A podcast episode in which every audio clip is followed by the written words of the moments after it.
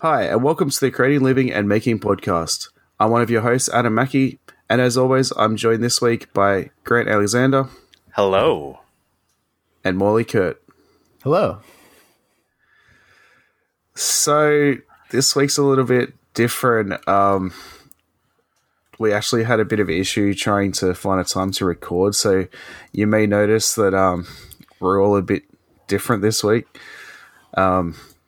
It's like The energy levels really are just just turned had- on their heads. Yeah, I, I literally just had two hours sleep. It's now 10 p.m. for me. Normally record at 11 a.m. for me. Um, and then it's 8 a.m. for the boys. yes. and you're also um, going to be working the night shift. yeah, so I've after we finish recording this, I'll be then going back to bed for three hours and getting back up and going back to work. So that's fun. Wow. So if Well, you're wondering why, why my voice is Let's pump it up. extremely deep. I literally woke go, up 10 go. minutes ago. Everyone do 10 burpees. All right. Yeah, Adam, do Oh, 10 burpees, not everyone. Adam Morley, you guys are like into working out and stuff. If I could burp on cue. No, I Not meant burp. like, it- like push up, jump in the air. I literally, I literally cannot do that. They're hard. That's a that's I, um, an intense workout. It's, it's definitely one of my goals. Like I used to be able to almost do it, but I can't. I can't push myself up high enough to get my feet underneath. But yeah, Soon. yeah. So, um, what's in your clamps this week, Grant? Oh, well, starting with me, eh? The guy who was furiously typing as we were starting. So, the guy who said, I'll come up with it on the fly. Uh, Yeah, that's what you get. Well, so uh, it's my uh, wedding anniversary this week, and I need to make a gift uh, still. Um, I have an idea of one, but uh, I don't know. I haven't I haven't finalized it. I think it's gonna I'm gonna make a, a pendant that matches some earrings that I made earlier this year, um, and then like make a necklace basically. Um, and then maybe some other stuff to go along with that. But I always like to try and make something, um, because that's what I do. Uh, the other thing is I released the beard video, um, and the support from the community has been like really uh, heartwarming. Um, so I'm. If you missed the last episode or this is the first one, I guess I'll explain. I'm shaving my beard off, and uh, yeah, I, I did a video that was the intro of all my videos from the past year and like seven months, and I've been growing my beard for a year and eight months. So I basically started my YouTube channel uh, shortly after I started growing my beard. So it kind of shows the progression of it from almost clean face to whatever you can call it now. Uh, and uh, yeah, at the end of September, I'm going to be shaving it all off. Sweet. Cool. Yeah, it was um, that was an interesting video. I, I forgot how short your beard was. I because I've seen all your videos and I didn't, I, I didn't even realize like doing this every week, just staring at that beard every week. You forget how short you used to have it. Yeah, even Wow, me. just- It's crazy. I just skipped to the beginning. I didn't even. It is short. I don't think I've ever Yeah. seen it that short. That's crazy. yeah. Don't Ep- don't don't go and watch the original videos. Like some of the one of them, I even don't even have up on YouTube anymore because I didn't like it like so much that I took it off YouTube. But I still have the video, so I I grabbed the the intro to it. But uh, It's yeah, funny, like when don't, it's don't really watch the short. early ones. when it's really short, you look very different. But like when it Yeah. reaches a certain length, it's just like this. Now it's like your face is the same, but then there's more beard attached to it. I think video three in that on that video is definitely a good length for you. Looks good. Yeah. Yeah. I I think for a while it's just going to be more. Well, I know what I'm going to do. I'm going to shave it off, and then I'm going to be lazy and not not shave again for until That's me.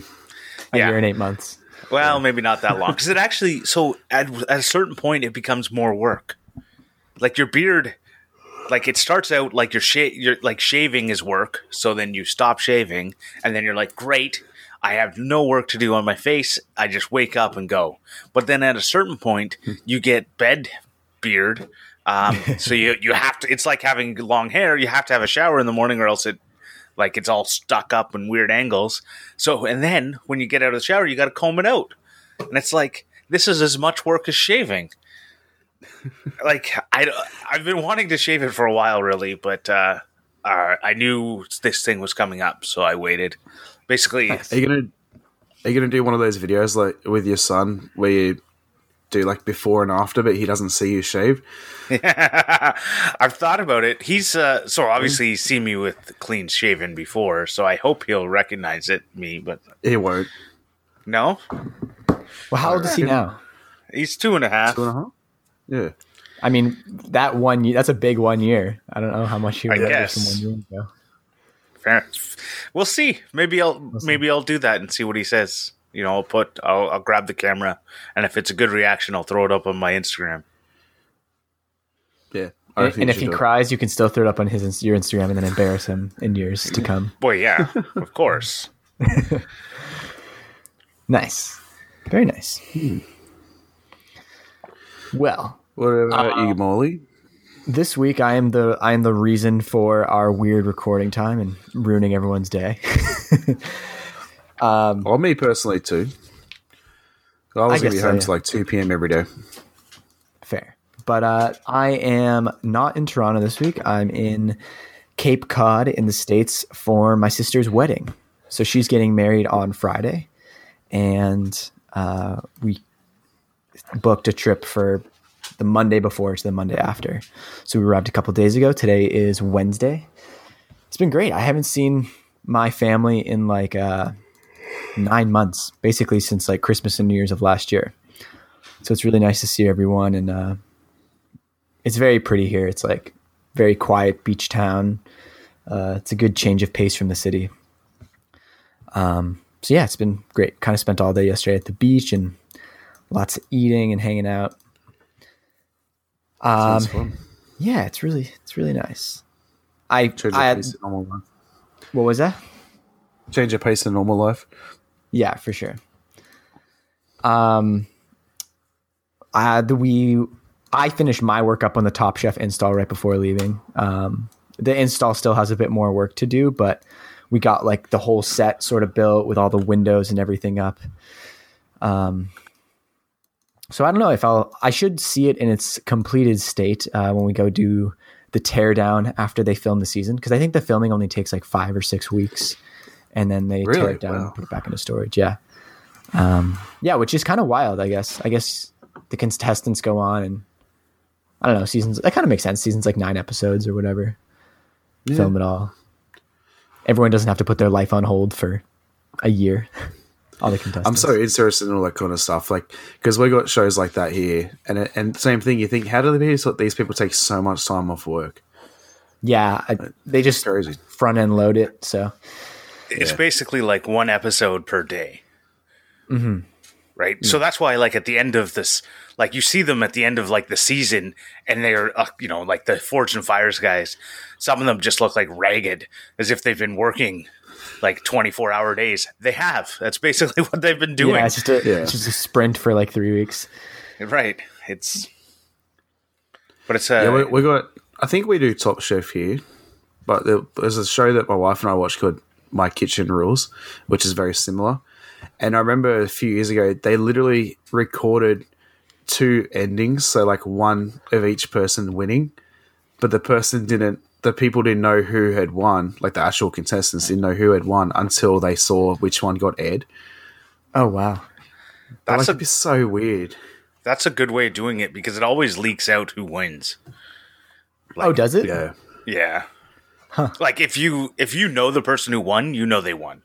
Right. Right? Yeah, they're not going to keep that a, a secret from Yeah. Yeah. the people. Um. Anyways, but yeah, that was it was it was good work. Um. And then also right before leaving, um, I finished up those embossed leather keychains I was working on for uh, the restaurant in neighbor- my neighborhood, Completo. Um. And the owner was like super happy with them. She's a very nice woman. Um. Eventually, we want to do more stuff for like their grand opening, but they actually opened this location kind of as COVID was starting. So they had they had seating in the restaurant for like a few weeks, and then they closed for a while and then they reopened for patio seating. So she's like, it's kind of weird because like she's trying to figure out if like the moment has passed, if like a grand opening at this point would just feel kind of weird. Um, but uh, we'll definitely, What a, what a stressful situation though. Wait, open a restaurant and then next thing you know, yeah, you got to close. Like, yeah. I, I think they've done pretty well. So this was actually their second location, and the first one Ah, stayed open for takeout. But um, I think they've also just been generally surprised with like how much business they've gotten and how supportive people have been. It's a it's a I good think, I location. Like there's nothing really. been trying to support local. Yeah, for sure. Yeah. And it's there's not really any restaurants like it in my neighborhood. Like I live in a Chinatown, uh, which is like at the beginnings of gentrification and kind of changing. Um, so it's like the only really uh, South American takeout, like South American fast food restaurant around there. Yeah. Uh, and they have like a patio outside. So they do a lot of like um they like like nachos and these like fully loaded sandwiches with like guacamole and beef and um a lot of like Venezuelan pastries and stuff. Do they have uh what are they called? Uh, crap. Never mind. Okay. I think one of their sandwiches is called like a churrasco. I don't know if that rings any bells. They do some like fully loaded poutine with guacamole and salsa and stuff. Classic Canada. But yeah, that's been uh most of my clamp this week. Not a ton of making amidst finishing one thing up and traveling, but Grant, are you just really trying to remember? Yes. Like Describe this- it to me. Maybe maybe I'll be able to spur it. It's like a little pouch that they put uh, filling into. An empanada? No, it's a Venezuelan thing. Like I actually kind of know what you're talking. Oh, a um, I know what you're talking about an arepa. Yes. I Yes, don't think they do arepas, but when I was in Oh. Montreal, we lived in like a Venezuelan neighborhood, and we would get arepas all the time. Yeah, they're so Uh, good. we actually made arepas a few weeks ago. so good. they're they're so Can we stop? Can we stop saying rape? no, Arepas. it's I always pronounce it arepa, but uh, but yeah, but it's a food. You can Google it. Like, It's A R E P A. It's basically like for the listeners, it's basically like a um, a bun made of cornmeal, or not even. It's like corn. It's like a corn pre-cooked cornmeal, and you get this fluffy little bun that you slice open and you fill with like. The, I think the traditional fillings are like black beans, plantains, feta cheese. Fill them with like meat and fish and other things. They're they're very good. Yeah. They can, you can also get them as like breakfast versions, which is like really yummy. Ooh, I haven't had that. Yeah. There's a place near my work when I actually used to work downtown, and uh, and they and we used to go there. The problem was like an, an arepa on its own wasn't filling enough, but two was too much. So I didn't. I I would like sometimes get them and then just go like, oh, I'm still hungry. Then you'd get a second one and go, ah, I'm so full. First world problems. Yeah, totally. Uh, Adam, what's in uh, what's in your clamps this week? Um, well, I made progress on the next woodworking for kids video. So I um, got all the dinosaur shapes cut out. Um, I've glued. So what I did is I got a board and glued on a piece of paper with like a dinosaur, and then the scroll saw cut out the dinosaur, keeping the like doing it in one cut around the outside, and then the um, I suppose like what you'd what would be the scrap wood, like not the dinosaur, I've then glued onto a board of MDF, and then I'm going to get Bentley to cut the dinosaur up into like random shapes so that it can then go into the outer cut, the outside cut. It's like the puzzle goes into the Gotcha. It's like a frame. yeah. Um, so I've done that, just waiting for them to glue up, and then I got to cut them all out. But I didn't think about it at the time that I should have actually like cut up square pieces of wood to cut the dinosaur out of, because my original plan was to get a whole separate piece of wood to cut the the hole for the puzzle pieces to go in. And then as I was cutting it out, I was like, "Well, hang on, this is like a perfect hole for them to then go into." So, yeah so I've done that, and then I tried to do last week I was talking about making the car parts for my for my car, um, and that did not work at all. Did you end up 3D The- printing them? No, no. So um, remember I was talking about using EVA foam Oh yeah. Oh yes. to do it. Yeah, plastic dip. So I got, yeah, so I, so I got the pe- I got all the foam cut up and everything and glued it all together that I needed to do, but then just trying to cut a design into the foam is just so sketchy that I just couldn't get it to work properly. Um, What were you Yeah. using to cut it? I at first I was using a um like a Stan not a Stanley knife. It's the one where I think Morley had one the other week where like, Like the- you can actually have like a whole thin blade come out. like the Like Olfa Olfa. knives. Yeah. Yeah, um, one of those, and then I tried doing that with heating it up as well, which worked a little bit better. But yeah, just trying to get it actually smooth cut was just really hard. You need a, a hot knife.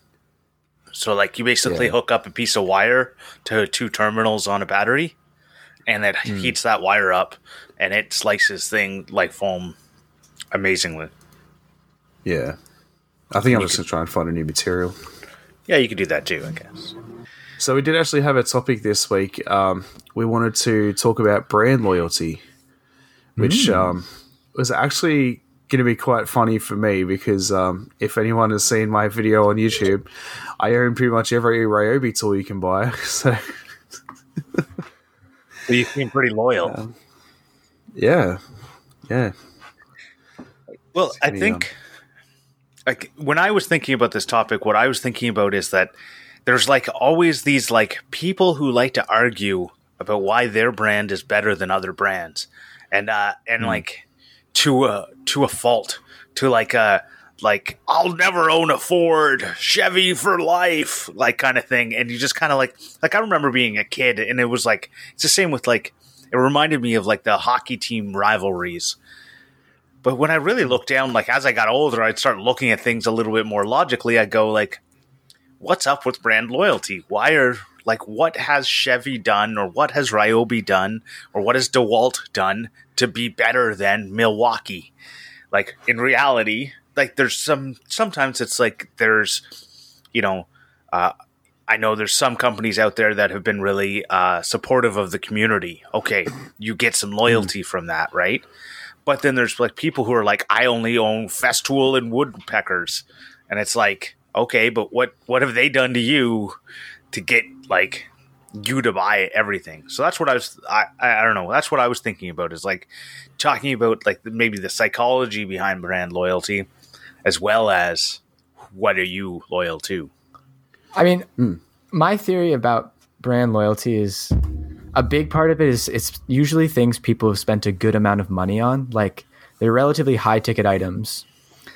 So I feel like part of it is like a defense mechanism. So if you're hmm. you've spent like thirty thousand dollars on a truck and you're like, okay, now this is the best truck, and you have to feel like you fully bought into it and die on the hill of it so that you you're justifying your purchase to yourself. Or, or with Yeah. tool power tools, for example, like if you're buying into a battery system and you're buying all these other uh, tools, and even if it's not necessarily the most expensive investment you'll ever make, it is still an investment because by buying those tools, and if you want to stay in the same battery system, you're kind of sticking yourself into a lane. So I've always felt it's a way for people to kind of like justify an investment to themselves. Um, But I mean, ob- that being said, like of course, certain brands of things are better than others. I mean, I'm not going to start saying that like uh I don't know, I'm not. I, I don't have an example, but BM. I'm not arguing BMWs. I'm sure are great cars, and I, I I know that's why you own them, Grant. No, I own them because I get free parts. Oh, literally- interesting. It's literally the reason I have them is because I, I got free parts for a long time for working on the race team. So we would buy cars uh, to to turn into race cars, and when you do that, you take off a lot of the stock parts, and those stock parts go in my car. So That's so cool. so the Yeah. I, like I'll obviously like I like my car. I wouldn't drive it if it was garbage. But when I l- compare it to other cars, I don't go like, "Oh, it's leaps and bounds over this other car." Like I think it looks nicer, but that's me. I can totally see someone going, "No, I think the Mercedes looks nicer." Or I even think the Toyota Camry looks nicer. Okay, that's great for you. Yeah. Uh, like, So do you feel like you've developed any BMW brand loyalty with all the work you've done on them? So, I, if anything, I've like lost loyalty to them because I look at their cars today, and I had a newer one, um, and I sold it because I thought like it's not what what I want is them to go back to the '80s and make that car again, and where they're going with the brand isn't where I want to go. Um, especially in North America, they're still making smaller one like versions of the cars and and like lower tech more peppy versions of the cars in Europe, but in North America, it's buy an SUV or leave us alone. Is basically what they're like thinking of. So if anything, like by by working on the cars, especially the newer ones, I've I've lost loyalty in them uh, because I feel like you know they're like like silly things like on the newest cars you can't check your oil. There's no dipstick. So you have to bring it to like a certified mechanic for them to do it. No, you just don't get a chance. Like there's a little button that you can press, and, and it tells you whether your oil is full or empty on your dashboard. But you can't check it to see like is it black or clear, right? Like it, how old is the oil in your car? By looking at it, you can't tell, right? Yeah, it's, all just That's computerized. They just want you to trust the computer. right. And I don't trust computers. I, I don't. I trust myself. Oh, So that's like, anyways, that's like a. It's interesting. So that that question, do I, am I loyal to them? I would say no. I'm I'm the opposite. I think I'm probably more loyal to like, I don't know, Nissan because they're putting out like a Micra, the the tiniest car, cheapest car on the market. It's that's what I want, right? Like, I, I'll never own one because they're too small, but You like what But- they're doing. but I like what they're doing. And I like they're involved in the community way more than BMW. Like BMW basically uh, tells us to go F ourselves when we ask for sponsorship for a race car. And Nissan, what they do is they sponsor entire series. So it's like this weird thing. Interesting. Spe- speaking of cars, so like here in Australia, uh, have you? I'm assuming you guys have heard V8, heard of V8 supercars, mm-hmm. Ra- racing series. Yes. So like for 40 years, me growing up, it was either Ford or Holden. Yeah. Everyone went Ford or Holden. The last few years, that that pretty much Ford and Holden aren't even in anymore. It's all just like Camrys and all that crap. And the, the cars that don't come with V8s in them. I love it. exactly. I'm just looking up. V8 supercars is just kind of like stock car racing. Uh, It's touring car yeah. racing. yeah. Okay. So So it's Yeah, so- longer so- races. yeah. The- So touring car racing is more on street circuits, Gotcha. and stock car racing is more ovals. Got it. Yeah, so, so they'll literally close down like, um, what are, what are they? What are, what's it called? Where there's different oh, blocks. So they'll, they'll literally close down blocks in a in a city and create a circuit. Yeah. Um, Yeah. So yeah, so growing up, it was just you know Ford and Holden, and then Ford ended up moving over to America, or whatever, because you know who cares about keeping stuff in Australia, and then Holden followed suit. So now no one really cares. Um, so that like brand loyalty just went straight out the window. Right. right. Yeah. But when you talk about like, so to switch gears back to to to the more making, talking about like the batteries and getting like trapped in a battery thing, people will argue to the, the death over whether DeWalt or Milwaukee or one of any of the other colors of tools is better than the other one. And the way I always look at it is I go, buy the one that's on sale. They're all the same. Yeah. At that the level. other thing. Uh, The other thing is like, how legitimate is like the buy, buying into a battery system argument? Like, is it really unless you are a contractor who always needs to take your tools from place to place, you need to have the most efficient. You want just the same batteries for everything. Is it really that much work to have multiple tool brands and multiple batteries? So the big thing has to do with space. So the chargers take up space. Yeah, Right. but if you have a workshop, like, and you have multiple outlets, I, I just feel like people who don't need to be so adamant in in this argument are needlessly adamant in it. They're just Yeah. like playing the game. I get. I look I at feel it. like in America, um, like having more than one battery system, like battery brand, seems to be more popular than over here. Um, Like if it, like watching YouTube, it is what I mean. So like, you know, generally if I see people that have like different brands of um, battery tools, they're usually in America. Um, I don't, I don't know. I think so. I think a lot of times what happens in America on the YouTube is that they get brand like gifted from different companies. So now they have different hmm. brands. The other thing that's happened for a long time, like I had Milwaukee and I really wanted a trim router. Well, for a long time, Milwaukee didn't make a battery powered trim router. Hmm. And so I was like, well, I don't want to buy a new brand. Like I have so many batteries, I don't want to get another one. Um, hmm. So I just didn't get a trim router, and now they have one. But like for a long time, that happened. So if you wanted, if you wanted certain battery powered tools, you had to buy them across different brands. But now that's kind of gone away. Interesting. Okay. But I like so buying into a single battery brand. Like the reason it for me it makes sense. Like I have a workshop, but I in my like I don't have a lot of outlets, and if anyone's watched my workbench, you can see there's a you know one of those six like turn two into six things, and then connected to that is also uh, a nine plug, uh, you know, power bar. so like most of the stuff is charging. It's all charging, so it's never on all at the same time, right? Like it's all stuff that I just need to have plugged in. So when I plug in my, you know, whatever, my phone or my other thing, like it's all stuff that isn't going to be on at the same time, but Yeah. I, it needs to be plugged in. So that being said, it's also my table saw is plugged in there and my dust collector and everything else.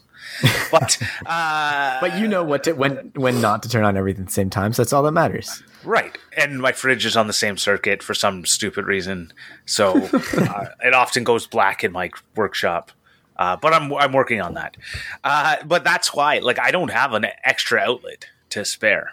Like, I don't have extra outlets like laying around trying, you know, you know, just waiting to be filled with more charging stations. Um, I don't know. Just think- having I the one also, battery just is um, so much nicer. Fair. Yeah, and especially when when at first when when battery powered tools first came in, you were pretty much stuck. Like you, the battery you had was the tool you had to use. But now you can buy attachments that you can use any brand battery with any brand um, tool. Oh, Like, really? You can take a Ryobi battery and use it with a Milwaukee tool, and I, I don't know if it's like every tool with every tool every battery, but like there are convert like conversion plates and stuff you can buy. Um, but I think I think here, like say for instance, I'll you know I have every pretty much every Ryobi tool you can think of. Um, there's some I don't have, but anyway, when you buy into like I did with Ryobi, I, I originally liked the look of Ryobi and and stuff here in Australia. Um, we've got like our own division of Ryobi as well, as opposed to having to buy American tools. Um, and then I bought into that, and then the tools are so much cheaper when you don't have to buy a battery as well. That's true. Like I could go buy an orbital sander for fifty bucks yeah. But it doesn't come with a battery. If I bought it with a battery, it's going to cost me like 150 bucks. yeah. So if I buy to buy a new brand, it's going to cost 150 bucks, and then I have to have a- another charger and and all this. Yeah, it makes sense. I can't just take the battery off my drill and put it onto my sander and and all that sort of stuff. So Yeah. So I guess that's one aspect is the battery thing of, of brand loyalty, but there's the other aspect of the like getting into an argument with your friend over is DeWalt or Milwaukee better, and I think that's like the to me the really funny part about brand loyalty is like who who cares? But I've had arguments with my friend over why Milwaukee is better than DeWalt because I like the color red better than the color yellow. Like yeah. I I have never bought a tool because of brand. Like I, I've never. I, I mean, like I've bought Ryobi because I have Ryobi. That that's not what I mean. What I mean is like I've never done the research and gone, oh, this battery has a different. This battery is better than than this brand's battery, and this tool's better than this tool. Like the, to me, all tools are the same. All batteries are the same. Of course, you're going to get better quality, say you know Festool, but like I'm not going to go pay two thousand dollars for a sander. Um, Yeah. yeah. so yeah, I think one of the reasons it, it's like kind of a it's a good conversation topic people to argue about what brand is better is like let's say cars and tools. Those are two things that if you're building stuff, let's say, like you're using them a lot, you're using them very intimately and you kind of get used to their tendencies. But people also say that in both of those things that like the technology has reached a point where across brands they're largely the same.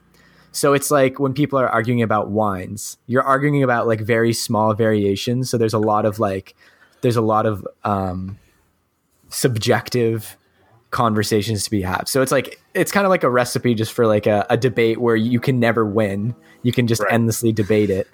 Um, Well, Yeah, I- So I'm- it, I, yeah, I- agree. They're so close in numbers that they're like trying to go like mine has 200 torques and yours only has 198. And it's the like, other thing- two two numbers is nothing. Like Yeah, and the other thing is, is since like the, the let's say the spec, even though the specs are the same, the way they like implement those different motors and something is different. Like the the drills are going to feel different because they don't necessarily have the same tooling to cast all the parts. So Yeah. they are going to hmm. have like different personalities, even if the guts are the same. Right, and Plus, where, each brand has different grips and stuff, so everything's going to Yeah. have a different feel.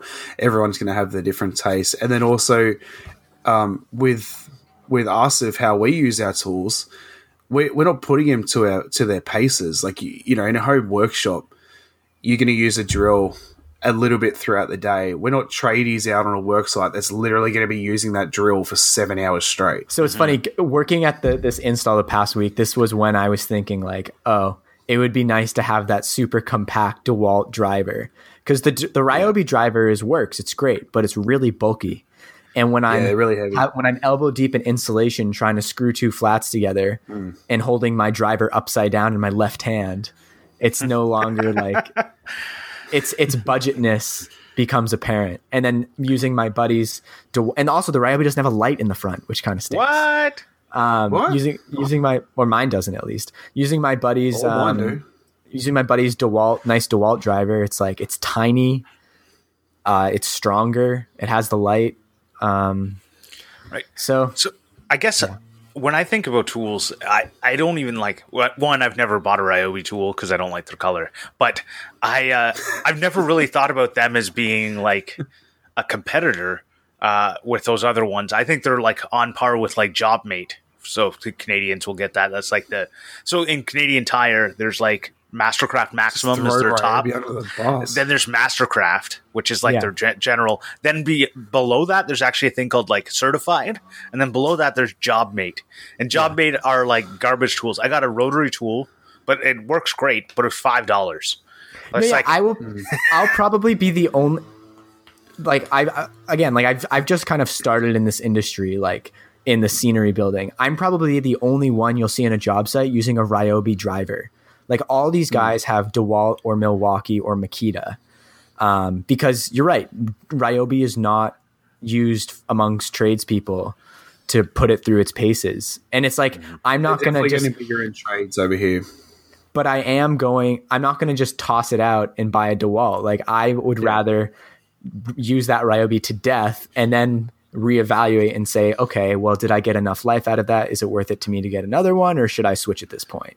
right. But, uh, but you're it works. It works. Go, Sorry, go on. yeah, you're not going to go from Ryobi to Festool, right? Like, Yeah. or some other. I don't know if Festool even makes battery powered stuff, but you know, like you're like it doesn't make sense for what you're doing to go to that level. Yeah, Like, Yeah. In in saying that though, like you you know maybe Ryobi is lower on the on the totem pole when it comes to brands, but um, if I was to buy if I didn't buy Ryobi, right, I wouldn't own every tool that I can because like they're all so much more expensive. That, that's why I can own the tools I do is because they're quite cheap and I want a competition. But let's not talk about that. Um, and and yeah, so like I can own the tools I can because they're cheaper, but I also don't see the justification of spending an extra hundred dollars on a on a drill. yeah, You know, like I, I I don't use it enough for to warrant the extra expense for one, but for two, I, I think Ryobi's up there with the quality. no, I agree. I think I, cheaper. I'm not. Uh, I'm not hating on it by any means, but it's just there's a reason that these guys in the job sites have the DeWalt and Milwaukee tools is Yeah. because they're more compact. Yes, I mean, even I don't even maybe they are more durable, maybe they are stronger, but just for the reason that they're smaller is um, Hmm. on a job site is very useful. I think Ryobi is definitely one of those brands that's more catered to the home hobbyist and Yeah. not Definitely. sides. Although they had they did just come Fair out with point. a line of smaller compact tools. So I'd be interested to compare that with like the compact DeWalt driver and see if it's similar. Yeah. Yeah. Well, I think basically what it boils down, and I was totally kicking on Ryobi because I knew you had so many of them, but uh, on, on, like I honestly don't care. I just I I don't Um, get the like. I kind of wish I could understand people's mentalities when they're they like like people on. I've heard people that go, "I'm not going to follow that person because they only use Festool." Right? That's like Yeah. so you you're gonna like hate on this person because they have, well, yeah, I'm like just because they they bought a tool that you can't afford, like it just seems like a. But they're like hate people that use Festool or woodpeckers and stuff, and I'm like, I if they I can just- if they can afford that, hmm. then let them go for it. Yeah, it's also just I mean, I'm not going to speak for other people, but like why even focus on that? Like who cares? Like aren't you don't you care more about what like the person is making? And I could make that too if my drill was made from Festool. Fest- Festoolonium. Yeah, it's like honestly, it's one of those things that I just look at it and go, "There's no way that it would change." Like if I had a Ryobi drill, or even like I had a like I don't know what's even the cheapest brand out there, like Black and Decker, like a Black and Decker drill versus a, a Festool drill, it, it wouldn't matter. It, Yeah. It's me who changes the whether or not that project gets done, right? Like, mm. the the only way I would buy, like say a Festool, is I would love to get a Domino, but like Right. what like you know for the for the price of a sander from Festool, I could buy ten sanders from Ryobi. right? Right. And and the question then is like what is that what is even the advantage of a Festool sander over a Ryobi sander? Yeah, du- dust collection and speed. It hmm. so I've used one once. The amount of material it took off was insane. Hmm. In in a very short period of time, they have like this. It's better than random orbit. It's like they call it Rotex or something. Anyways, whatever Yeah, it does, it does something different, and it takes off stuff way faster. And the the like dust collection on it was like hundred percent. Hmm. Wow. Yeah. The, from what I've seen in videos, but it's really hard to capture that sort of motion on a camera. But from what I've seen in videos, it looks like Festool's sander actually spins and not just like vibrates while it spins. If that makes sense. Yeah. So like it's more it's more like a grinder with a sanding p- uh, pad, Mm, and not you know that's probably why it takes off. It takes the material off quicker. right.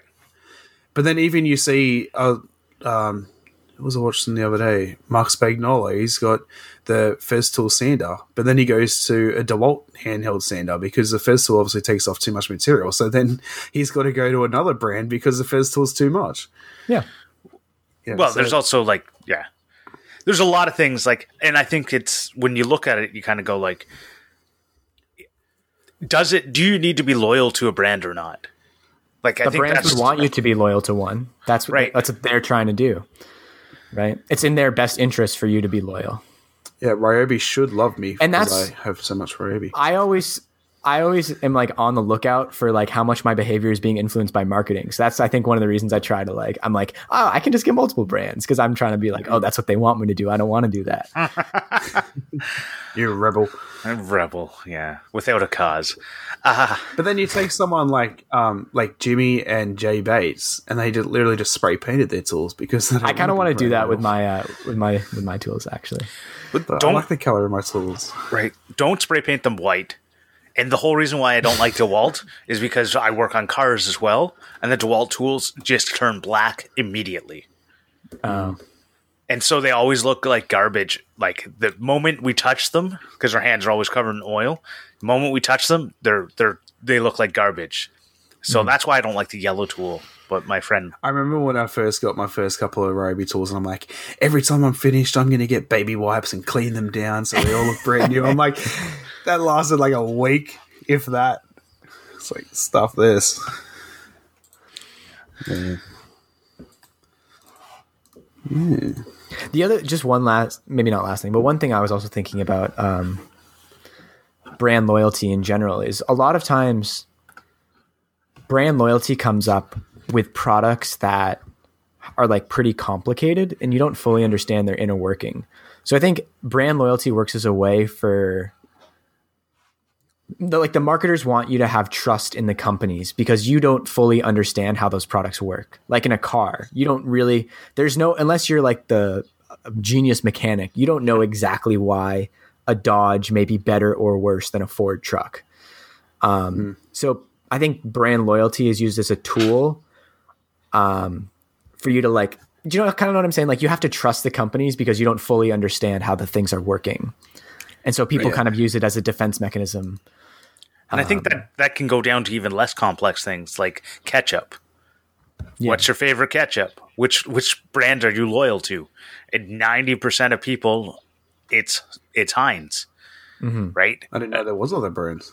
Right. So a big controversy happened here in Canada because Heinz shut down their uh, Ontario plant, um, and French's bought that farm and plant, and basically everyone switched from Heinz to French.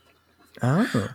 It happened like uh, I don't know two years ago, but it was like in the you know national news that this happened. It was pretty crazy to think about, but it was how quickly people like Heinz has been the ketchup for such a long mm. time.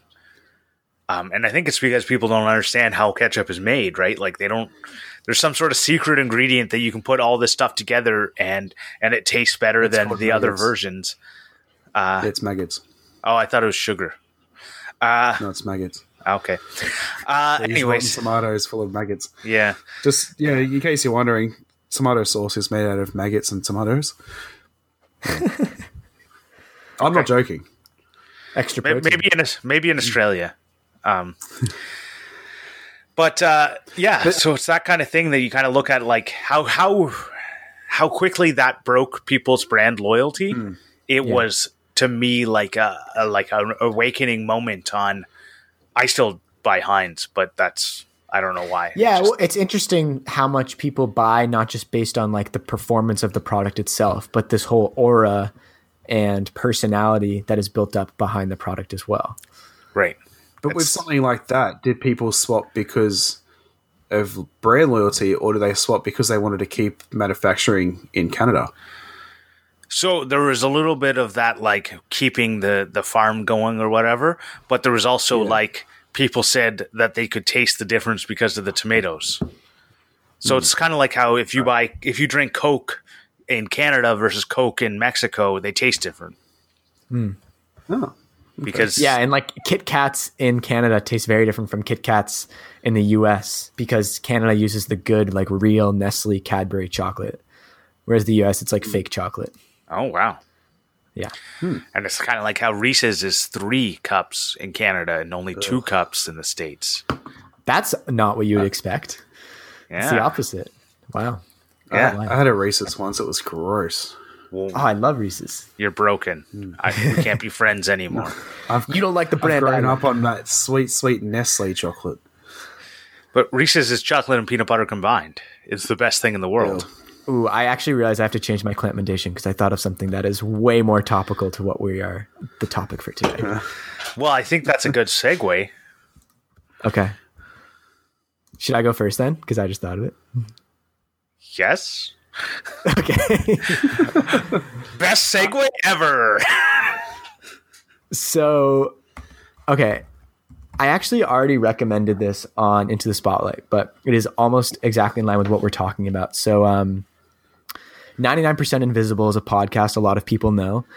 Uh, it's about design and design that you may not notice in everyday life and like, hmm, why do why does a specific knob look this way? Or like why is this architectural thing exist?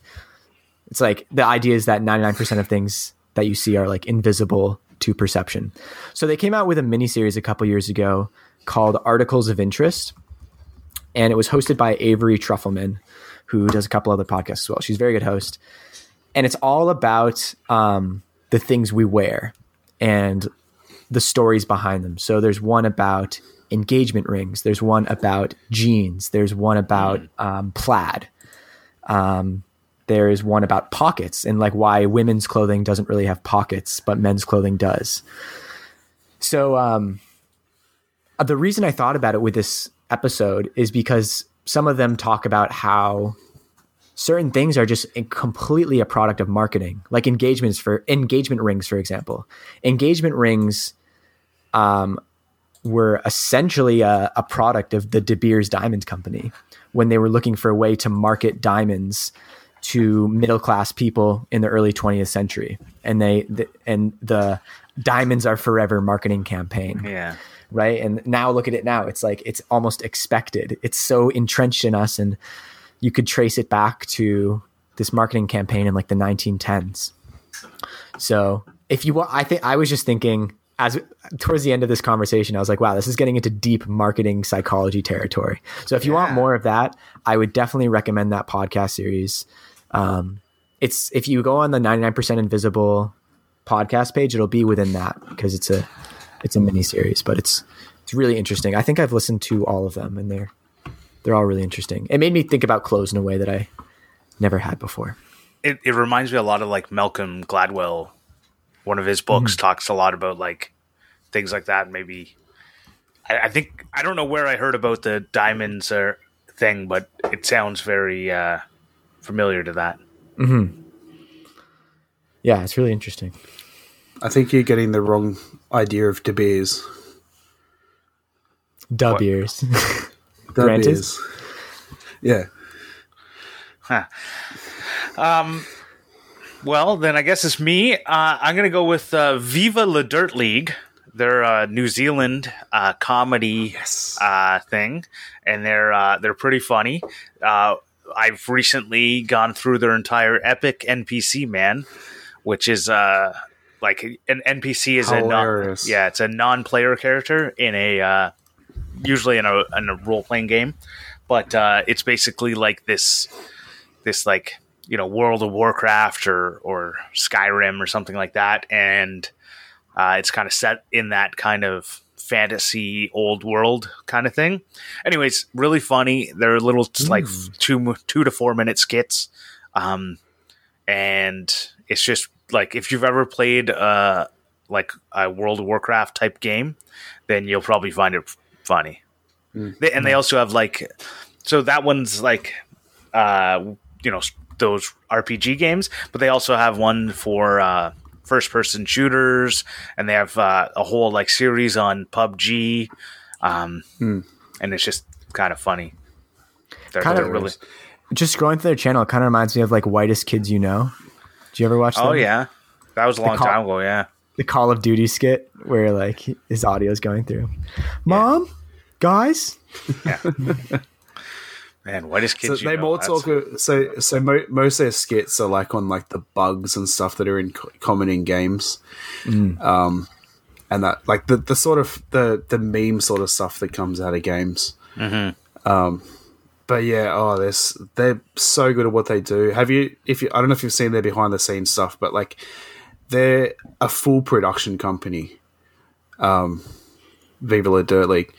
So they they that place like where they do Epic, Epic NPC man, they hire that place out. Yeah. For a week, and they literally record like months and months worth of videos, and they use all red cameras, everything. Like it's a full production.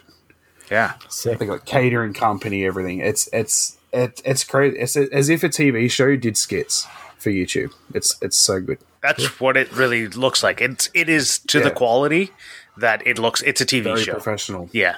Yeah. And they're um the uh oh board I think they called it call it, but it's like they so they have a um like a like GameStop sort of shop, mm-hmm. and they do skits there as like employees and stuff, and yeah, good good good uh good shout. So mine this week is um not that he needs a shout out, but Jimmy DiResta's can cozy video. I've never heard and, of this um, person. Who is this?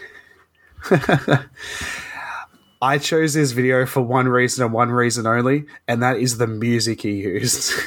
Oh, really? and it is like the best music I've ever heard in a woodworking video. And it has, it's not relatable at all to the to the video. It's just really funny. Like it, it's, it just that's shows not what I, I haven't sense of watched it, but. I was not, that's not what I was expecting the reason to be. Well, he never puts music. Like literally, so it's kind of funny. put it put it on, and like the first five seconds, you I'm listening now.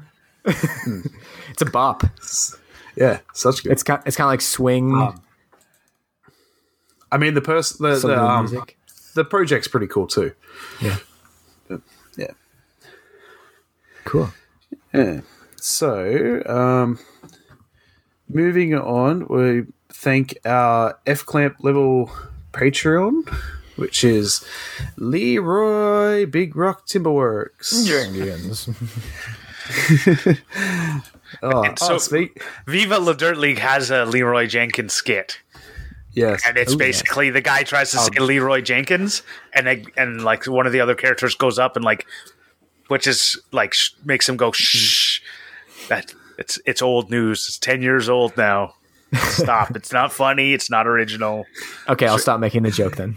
I want to make the joke too, but he's right. It's not. It's not good. It's not. So, so speaking of that, two days ago I downloaded WoW. Oh no! Don't do that. Yeah. Oh, it's too late now. I'm hooked. Yeah. I haven't played it for like 20 years, so it's going to be a big um, difference. So I played it for six months when it first came out, and that was it. And that's the last Yeah. I played it. So however long, whenever it came out, I played it within the first six months, and that was it. Yeah. But I kind of miss it. But it also, like the latest uh, uh, Epic NPC man, they talk about when like role playing games become a job, and that's kind of how it's starting to feel. Like it literally feels like you know you're you're in a job, not in like a game anymore. It's weird. Yeah, it's it's like when um like you know when we were kids we'd play like Age of Empires and and that sort of you know like you'd play Age of Empires you just, you just play the game. But like these days it's like start building this building and then come back in a day and it'll be finished and I hate timed games. I can't stand it. I just want to play the game. I don't want to come back in half an hour and feed my crops and all that crap. I do that in real life. I don't need that in a video game. Yeah. Um, so yeah, anyway, we kind of just brushed past, but yeah, Leroy from Big Rock Timberworks, thank you for your support on Patreon.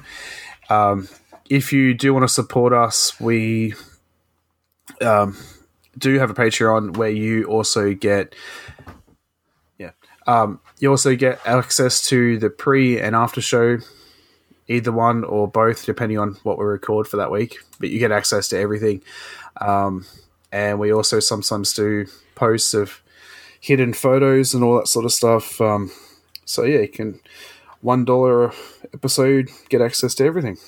Yeah. But if you don't want to become a Patreon, um, even just sharing the show or leaving a a rating or um, a review, we need reviews because Morley hasn't done a voice for quite a while. I'll just start doing the next episode in a different voice. The whole episode. Oh, I'd love to hear that. I'd love, yeah. I'll I do think- I think the, that we Dobby should- the whole episode. We should do the um the after show should be Morley and another voice. Ooh, there we go. Yeah. Little Patreon exclusive. I Uh, where else are we? Yeah, so we don't have any reviews this week, unfortunately. And also, thank you to TF Turning for the music before and after each episode. Thank you. We'll have links to his socials in the show notes as well. Yeah. Um, anything else before we move on? I did. I did have something I want to quickly say. Um, I forgot to say it before, um, but with the whole like V8 supercar thing, the point I was trying to get to with the brand loyalty is that so growing up, it was Ford or Holden. Literally every car had the same everything. All the only thing it changed was the shell on the outside and the driver had the same motor, same everything. Oh, so it is closer to NASCAR. So brand brand isn't as um isn't as important as people think because most of them are bought are made out of the same bin. Yeah. Yeah. So the moral of the Most- story is it's not about the brand, it's about the person using the tool. Yeah. Yeah. There you go. So for all you people who'd be like, if I had a CNC, I could do that. It's all about you. yeah. Wow. All right. Wow, so I, we just had, can, um, I just had a wild deep thought, but I will save it for the after show. I need to write this right. down. all right. Where can everyone find you, Morley? Uh, you can find me at Morley Kurt everywhere. Great. Well, you can find me at the Grant Alexander everywhere. And Adam. Sorry, I'm. Mo- Morley just wrote in our in our thing, pay no attention to the man behind the curtain. Okay, yeah, that's what I want to talk about in the after show because I think this is Oh, a- okay. yeah. All right. just so I remember. right. Um, you can find me at Makey Mackie everywhere as well, makeymacky.com. Actually, I can have, see like, why you so would think that that's like me talking to you, but it's not- Yes. just a note for myself. yeah, I'm, I'm literally looking at the curtains behind you, wondering what's going on. you think I'm like in a haunted house or something? All right, everyone. Bye. Bye. Bye.